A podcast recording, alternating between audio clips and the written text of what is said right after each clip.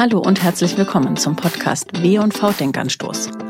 Dieser Podcast heißt so, weil wir in jeder Folge eine wichtige Frage diskutieren wollen, die die Branche bewegt. Dazu holen wir uns ExpertInnen aus den Agenturen und Unternehmen. Und zwar genau diejenigen, die von dem jeweiligen Thema richtig viel Ahnung haben. Sie nehmen uns dann mit rein in ihr Thema, öffnen uns Horizonte und inspirieren uns. Ich heiße Lena Hermann und das hier ist euer neunter Denkanstoß mit der Frage, wie bleiben Sportmarken relevant? Unterstützt wird diese Folge von der Vereinigung der Sportsponsoring-Anbieter e.V. Die VSA ist ein Zusammenschluss der Anbieter von Sportsponsoring-Rechten in Deutschland. Mehr Infos dazu findet ihr in den Show Notes. Mein heutiger Gast ist Sebastiano Provenzano. Er ist Leiter strategisches Marketing bei der Easy Credit BBL. Das ist die Basketball-Bundesliga. Und vor seinem Job bei der BBL war er unter anderem bei Agenturen wie Ogilvy Mather. Von Markenführung von Sportmarken hat er also richtig viel Ahnung. Herzlich willkommen, schön, dass du da bist, Sebastiano Provenzano. Hi, schön, dass ich mit dir das Thema hier besprechen kann. Ja, da freue ich mich auch drauf, Sebastiano. Wenn man mal jetzt von deinem Arbeitgeber absieht, welche Sportmarke ist für dich persönlich relevant? Das ist ganz leicht zu beantworten, da ich von Kindesbeinen an äh, Adidas-Fan bin, also eine Sports-Fashion-Brand und kann auch gar nicht erklären, warum. Von klein an begleitet mich die Marke. Ähm, damals war es für mich einfach nur eine Klamotte oder ein Schuh. Und bis heute bin ich immer schwer begeistert von den Produkten, die sie nach wie vor anbieten. Ich bin einmal im Monat im Online-Shop und gebe da ordentlich Geld aus. Und zum anderen verfolge ich aber auch deren Maßnahmen. Wollte auch immer für Adidas arbeiten, was mir indirekt gelungen ist, weil ich auf Agenturseite Adidas als Kunden mal haben durfte. Das heißt, ich war in Herzogenaurach und ich habe das, die ganze Welt von Adidas mal äh, von innen gesehen und ähm, bin bis heute noch ein Riesenfan der Marke, aber auch dessen, was sie kommunikativ so auf die Beine stellen. Was macht eine Sportmarke relevant? Über allem steht eigentlich, dass ich diese Marke nutze, weil ich sie brauche. Also sie hat einen konkreten Mehrwert für mich und weil ich sie haben will. Das macht was mit mir. Wenn eine Marke irgendwie was ist, ein Produkt hat oder irgendwie sich aufstellt, dann triggert mich das, dann will ich es haben und bietet mir danach natürlich auch einen Nutzen. Es gibt dann die physischen Produkte wie Adidas, Nike, Under Armour, was ich eben genannt habe, als meine eigene persönliche Marke, die ich gut finde. Da gibt es Medienmarken wie The Zone, Magenta Sport oder Sky oder die Sportschau als Sendung. Das ist auch eine Sportmarke, wenn man so will. Und um auf mein Feld zu kommen, Sportorganisationen, Clubs, Ligen, Events. Und egal, wo sie agieren, diese Sportmarken, am Ende brauchen sie Nutzen, müssen relevant sein für den Konsumenten oder für den, der es dann auch kauft in einem Produkt und müssen immer und immer zuständig daran arbeiten, äh, bestehende Zielgruppen als auch neue Zielgruppen für sich zu gewinnen. Wie erreichen Sportmarken bei ihrer Zielgruppe oder auch bei künftigen Zielgruppen eine Relevanz? Sport hat in sich, dass er einfach per se relevant ist. Ja, das Sportereignis, die Athleten oder wie es medial transportiert wird, ist ja schon mal von jeher immer hochinteressant gewesen. Entscheidend ist aber aufgrund dessen, was heute so alles stattfindet, ist, dass man Zugang zu einer Präsenz hat zu diesem Sport oder zu diesem Event oder zu, zu dem Athleten vielleicht auch. Und bei dieser äh, multimedialen Situation, die wir heute haben, ist es, wird es nicht einfacher, die Zugänge zu bekommen. Das ist das Erste. Das Zweite ist, ich glaube, da kann der Sport nach wie vor weitermachen, ähm, wo sie auch schon begonnen haben, sich nicht nur als Club, Verein oder Liga zu verstehen, wie in meinem Fall, und dann das als gegeben annehmen, das wird mir ja schon gut finden, sondern weiter fortzuführen, sich als Marke zu verstehen, wirklich daran zu arbeiten, für was stehe ich, was ist meine Identität, und nicht nur auf die Vereinsfarben oder auf die Sportart selbst sich auszuruhen und zu sagen, okay, das wird schon irgendwie interessant oder relevant für mich sein. Und der dritte Punkt, dass man Teil des Spiels bleiben muss, auch außerhalb der Spielstätte. Ihr habt euch ja mit der Basketball-Bundesliga sehr genau überlegt, wie eure Identität aussieht, nämlich genau deshalb, um dann eben relevant zu sein für die bestehende Zielgruppe, aber auch für eine neue. Was war da so der Ausgangspunkt eurer strategischen Überlegungen? Für die neue Strategie gibt es eigentlich zwei Anker. Zum einen wollten wir die Marke umpositionieren und zum anderen die digitale Content-Marketing-Ausrichtung fokussiert angehen. Warum? Äh, Im Grundsatz unserer Strategie steht Wachstum und Entwicklung. Also trotz dessen, dass wir stattfinden und uns sehr gut entwickelt haben, einen tollen Medienpartner haben und alle Spiele live zu sehen sind und man in die Arena gehen kann, ist es so, dass man in der Vergangenheit als Positionierung Spannung hatte. Und äh, Spannung hat nicht mal ausgereicht, um in diesem harten Wettbewerb sich nochmal zu differenzieren, weil andere Sportarten, die toll sind, Marktteilnehmer, sind auch spannend. Also brauchten wir eine neue Idee davon, wie wir uns im Wettbewerb da differenzieren können und haben uns an die neue Marke gemacht, ein neues Markenmodell entwickelt. In diesem Markenmodell sehr einfach ähm, transportiert und runtergedampft gibt es einen Markenkern. Unser Markenkern ist ähm, begeistertes Sportainment und mehr als nur Sport. Dann haben wir eine Markenprägung, die wir mit Lifestyle identifiziert haben. Alle sagen, Basketball ist cool. Und der Lifestyle dahinter, dieser Basketball-Lifestyle, der ist für alle klar. Nur was es genau bedeutet, geht es dann nochmal auszudifferenzieren. Und die Markenattribute ähm, lauten spektakulär, nah dran und ereignisreich. Wir sind ein High-Scoring-Game. Bei uns geht's immer zur Sache. Das ist hochintensiv. Das hat ein Spannungselement, aber das hat wirklich auch immer wieder schnelle, dynamische Aktionen. Das ist wirklich ein Erlebnis, in der Halle zu sein. Und daraus ist natürlich dann auch der Claim entstanden, Welcome to Wow, der das ganze Markenmodell zusammenfasst. Habt ihr das mit einer Agentur entwickelt und umgesetzt? Tatsächlich in der Strategie, da haben wir in, sind wir in Kooperation mit der Universität St. Gallen und einem Spin-off, die sich mit Markenberatung, Markenstrategie äh, beschäftigt. Und da der Basketball von jeher mit der Hip-Hop-Kultur stark verbunden ist und jeder ordnet das denn zu, stellten sich weitere Fragen. Was machen wir denn dann? Mit welcher Musik agieren wir? Wie sieht's aus mit Fashion? Wie übertragen wir das in die Halle? Wie können wir das einfach übermitteln an die Leute, die den Basketball vielleicht aus den 90er Jahren im Kopf haben und das im deutschen Kontext nicht so vor Augen haben? Zufälligerweise hat sich da eine neue Agentur gegründet, äh, nämlich die Agentur The Ambition mit äh, Philipp Bündel und Tobias Kagol. Und da wir diese Repositionierung wirklich ernst meinen und nicht nur theoretisch wirklich diese Marke bauen wollen und ähm, entwickeln wollen, lag es nahe, dass wir eben die gestellten Fragen, die wir uns gestellt haben, mit jemandem beantworten, der wirklich, wirklich Ahnung davon hat. Die sich ja selbst als Hip-Hop-Agentur auch ähm, positionieren. Und wir mussten für uns die Frage beantworten, wir sind ja schon cool, weil wir Basketball sind. Was heißt es aber jetzt in der Umsetzung dieser Marke? Und da muss man schon sehr glaubwürdig agieren. Und eine Grundlage und Grundpfeiler dieser Konzeption und Ausrichtung ist, dass wir mit Akteuren aus der Hip-Hop-Kultur in Deutschland arbeiten und uns dabei helfen, die Sprache dieser Kultur zu sprechen, damit wir glaubwürdig auch agieren und nicht nachher mit dem Basketball und Kultur dann ähm, in die falsche Richtung gehen. Sind die Fans anspruchsvoller geworden? Sind die Fans von heute und von morgen andere Fans als die von gestern? Ja, so in der Basis glaube ich, dass die Fans nach wie vor sich begeistern lassen vom klassischen Wettbewerb oder von einer sportlichen Performance. Das war schon immer so, das ist heute so, wird auch morgen so sein. Das bleibt im Kern. Ich glaube, da hat sich der Fan nicht geändert, dass man zum einen für sich ähm, diesen Sport, egal welcher Art, konsumieren kann, aber vor allen Dingen eine Community und gemeinsam. Das ist gerade in unserer deutschen Fankultur auch so zu beobachten oder europäisch. Das ist schon ein ganz besonderes äh, miteinander Sport als gemeinsame Klammer zu haben. Wenn man bedenkt, was heute passiert ist und mit welchen Medien wir konfrontiert sind und welche Plattformen es gibt, findet der Sport genau dort statt, in diesen Lebensmöglichkeiten, mehr denn je. Deshalb ähm, glaube ich, dass die Fans äh, zum einen aufgrund dieser Kommunikationsmöglichkeiten einfach mehr Lust haben auf den Dialog, entweder mit dem Sport selbst oder untereinander, also sich nicht mehr beim Biertreffen, sage ich mal, ja, sondern auch einfach digital sich dazu austauschen, was passiert gerade im Sport. Aber auch die Interaktion mit dem Sport ist wichtig, mit dem Athleten vielleicht, mit dem Club, mit dem Verein oder mit einer Liga, wie wir es sind. Das hat sich wirklich massiv geändert. Und die Meinung der Fans ist stärker geworden.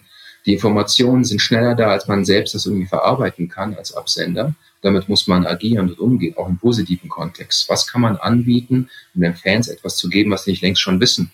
Ich glaube, dass die Fans doch anspruchsvoller geworden sind aufgrund der Entwicklung, die wir alle beobachten und wir da ein Angebot schaffen müssen. Alle sprechen davon, dass sich der Sport selbst aber noch ein ganzes Stückchen mehr digitalisieren muss. Warum überhaupt und wie kann das dann auch aussehen? Alles digitalisiert sich. Aber wenn wir ein Ticket kaufen wollen, ist das auch eine Art der Digitalisierung. Oder wenn wir die Arena betreten wollen, oder wenn wir uns in der Tabelle anschauen wollen, oder wenn wir uns Sportdaten angucken wollen, die mediale Transfer hat sich digitalisiert. Mehr Kameras, hochauflösender, genauer. Also, und der Sport war schon immer eine ideale Plattform auch dafür, um diese digitalen Technologien auch auszuprobieren und zu entwickeln. Aber auch ganz einfach, sich ein Ticket zu besorgen. Ich, ich spreche mit einem über den Sport, über das Team, über eine sportliche äh, Aktion und wir kriegen beide Lust, äh, dieses Spiel zu besuchen am nächsten Wochenende. Ich möchte in der Lage sein, während des Gesprächs in 30 Sekunden ein Ticket zu kaufen. Zum anderen, auf der kommunikativen Seite, gibt es die Möglichkeit, dass wir Inhalte aus dem Sport direkt und live bekommen, was vorher nicht möglich war. Beispielsweise Bilder aus der Kabine bei der Meisterschaftsfeier. Da mussten wir vorher warten auf den TV-Sender oder ein anderes Medium, was uns das geliefert hat. Das ist heute live direkt zu empfangen und zu konsumieren. Und das interessiert die Leute. Es ist eine Nähe, die es gibt, die es vorher halt nicht gab. Damit müssen wir nur umgehen und das Ganze halt für uns nutzen. Von daher ist die Digitalität für den Sport immens wichtig und äh, ist äh, meiner Meinung nach auch eine Chance für den Sport, noch stärker in die Köpfe der Leute zu bekommen, damit wir da neben der Emotionalität in der Arena noch stärker miteinander und den Fans sich verbinden können. Die VSA, die Vereinigung der Sportsponsoring-Anbieter, hat ja auch in einer Studie herausgefunden, dass der Einsatz neuer Technologien eben ja so eine ganz andere Art der Nähe und damit natürlich auch eine ganz andere Übertragung von unmittelbaren Emotionen beinhaltet. Das ist ja genau das, was du gesagt hast. Also wenn man bei der Meisterfeier dabei sein kann, weil man eben mit dem Handy des äh, Sportlers in die Kabine mit reingenommen wird, dann ist das eine ganz andere Nähe. Und inwiefern macht ihr denn sowas als BBL? Müssen bei euch die Spieler jetzt auch immer unter der Dusche filmen? Vielleicht nicht unter der Dusche, aber das sind wirklich exklusive Momente. Das sind einfach tolle Bilder und tolle Stories, die diese ähm, Emotionen und Digitalität im Sinne der Kommunikationsmöglichkeiten einfach abbilden kann. Und die finden statt. Insofern findet das bei uns in der Liga auch statt, wie ich es eben beschrieben habe. Ist auch Nähe und nah dran sein. Das ist einmal bedingt dadurch, dass wir ein, Spielfeld haben, wo man quasi direkt neben dem Sportler seine Aktion und Leistung verfolgen kann. Aber Nähe können wir auch digital schaffen, indem wir mit unseren Supporterinnen auf Social Media direkt am Spielfeld dran sind. Das heißt, den Leuten einen Einblick oder eine Atmosphäre vermitteln über unser Produkt, Sportainment-Produkt, direkt am Spielfeldrand, wenn sie nicht in der Lage sind, in die Arena zu kommen, egal aus welchen Gründen, ja, keine Zeit oder nicht möglich oder eingeschränkt oder verreist. Das heißt, wir schaffen die Nähe über diese Digitalität und diese Möglichkeiten, diese Emotionen aus der Arena, aus der Halle in die Welt hinauszutragen. Ist das eine Gefahr, dass die Leute dann wirklich eben nur noch den Sport digital konsumieren und nicht mehr live dabei sind? Nein, ich glaube nicht. Ähm, ich glaube eher, dass das ein Treiber ist dafür, wieder das Spiel mal live zu erleben. Weil am Ende des Tages, wie eben schon erwähnt, ist das intensivste Erlebnis, was man erleben kann, live vor Ort. Und ich glaube, alles führt, und bin voll überzeugt davon, dahin, dass wir Menschen dazu bewegen können, zusätzlich in die Sportstätten zu bekommen, weil man dort auch wieder ein anderes Erlebnis hat. Beides findet statt. Es ist koexistent und es ist total schön, auch ein Spiel in auf Smartphones, auf Devices äh, mitzubekommen unter der Woche oder sogar als Spiel. Ja, wenn wir denk, darüber nachdenken, dass wir eine Fußball-Weltmeisterschaft oder eine Europameisterschaft im Basketball halt einfach nicht erleben können, dann haben wir die Möglichkeit, es trotzdem live zu erleben. Ich glaube, dass das eher eine Chance alles ist, dass wir die Attraktivität der Sportarten, auch insbesondere unsere Sportarten, weiterzuentwickeln und zu zeigen, guck mal, was es da gibt. Schau mal vorbei. Das ist einfach ein tolles Erlebnis und im besten Falle bringt es noch jemanden mit und erlebt es gemeinsam. Also über die digitalen Plattformen, über die Social-Media-Plattformen dann eben die Leute am Ende in die Stadien bringen.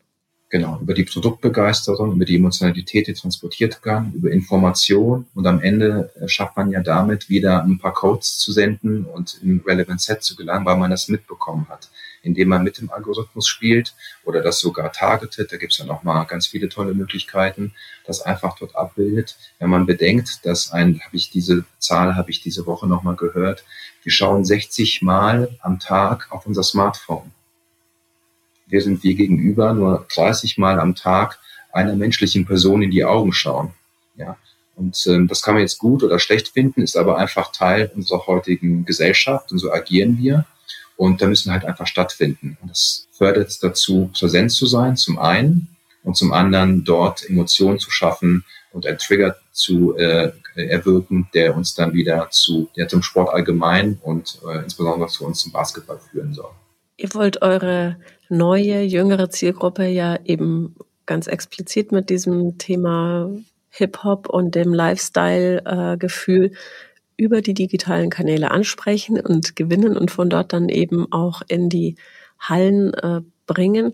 Was sind da so die Plattformen, auf denen ihr hauptsächlich unterwegs seid, die sich besonders anbieten für diesen Ansatz? Wir wollen auf so vielen Plattformen wie möglich stattfinden, weil dort sind die Leute, die wir erreichen können, um denen zu sagen, hey, Basketball findet statt und wer sind wir? Das ist ähm, äh, Twitch äh, auf der einen Seite, wo man erstmal denkt, okay, das ist eine Gaming-Plattform. Wir haben aber identifiziert, dass fast 90 Prozent der Menschen, die auf Twitch unterwegs sind, sich für Sport und Sportligen interessieren. Und dabei rankt Basketball tatsächlich an der dritten Stelle äh, hier in Deutschland. Ähm, natürlich ist sehr viel NBA und internationaler Basketball mit im Interesse verbunden, aber die Menschen sind affin dort für Basketball. Und wenn sie hier in Deutschland leben und wohnen, ist der Weg zur Halle oder zur Basketball-Bundesliga und unserer Website nicht weit. Und deshalb haben wir dort sehr, sehr stark aktiviert und eigene Sendungen produziert und wirklich außergewöhnliche Events, digitale Events äh, stattfinden lassen. Wir kommen nicht um TikTok drum herum. Das ist der Go-To-Kanal heute, ähm, den man einfach bespielen muss. Da kommen wir einfach nicht dran vorbei, weil wir dort einfach Menschen erreichen und sich immer mehr, mehr Zeit darauf abhalten. Natürlich sind wir auf Instagram präsent. 50 bis 60 Prozent unserer Reichweite im sozialen Raum generieren wir über Instagram so dass wir unseren Content auf Instagram sehr stark ausspielen und dort enorm wachsen und Kontakt zu unseren Zielgruppen haben, die wir schon haben, aber auch zu, insbesondere zu neuen Zielgruppen. Und macht sich schon bemerkbar, dass die ja, Generation TikTok jetzt auch bei den Spielen live dabei ist? Ja, das kann man so in letzter Instanz jetzt nicht so messen direkt, aber wir sind auf einem guten Weg, denn wir arbeiten mit diesen Maßnahmen, in dieser Strategie ähm, auf den Upper Funnel ein. Das heißt, wir stärken die Marke von oben. Was ist die Basketball-Bundesliga? Wie attraktiv ist sie? Wer spielt dort? Welche Athleten sind dort? Und dann geht's nach unten über das stärkere Interesse nachher in den Lower Funnel, in den Hallenbesuch und den Ticketverkauf, aber auch in den Zugang zu Magenta Sport, wo man sich alle Spiele live ansehen kann. Das arbeitet dann auf der letzten Meter, in der letzten Meile. Da sind natürlich auch die Clubs und die Medien auch ein Stück weit dann in, in der Verantwortung. Wir sorgen dafür, dass wir maximale Präsenz haben, höchstes Involvement auf unseren Kanälen und so viel anbieten wie möglich, damit es nachher im Lower Funnel dann auch zu einem ja, Kauf oder zu einem Abo-Abschluss kommt. Vielleicht noch zum Schluss, der Claim der BBL lautet jetzt, du hast es vorhin schon gesagt, Welcome to Wow. Was ist beim Basketball dein ganz persönliches Wow, dein Wow-Moment? Ja, das ähm, ist tatsächlich die sogenannte Crunch Time. Ähm, man kennt sie am Ende des Spiels, ein paar Sekunden zu spielen, Gleichstand und dann ist es genau dieser eine Wurf oder dieser eine Angriff oder dieses eine Passspiel, was dazu führt, dass man dann einen Punkt erzielt, um das Spiel zu gewinnen. Denn beim Basketball gibt es immer einen Gewinner, es gibt da keinen Unentschieden. Und es ist erstaunlich, dass ich doch nach all den Jahren oder Jahrzehnten, der dieses Spiel kennt, immer wieder davon gefangen werde und Gänsehaut bekomme, wenn das stattfindet und man das einfach nicht äh, von sich abhalten kann, dass das einen Gänsehaut irgendwie erzeugt. Das ist einfach der Moment für mich, der Wow-Moment für mich innerhalb eines Basketballspiels. Ich kann es nur jedem empfehlen, das einmal live zu erleben. Sebastiano, vielen Dank, dass du dir heute die Zeit genommen hast und ja, dir alles Gute und noch sehr, sehr viele Wow-Momente beim Basketball. Danke, schön, dass ich hier dabei sein durfte.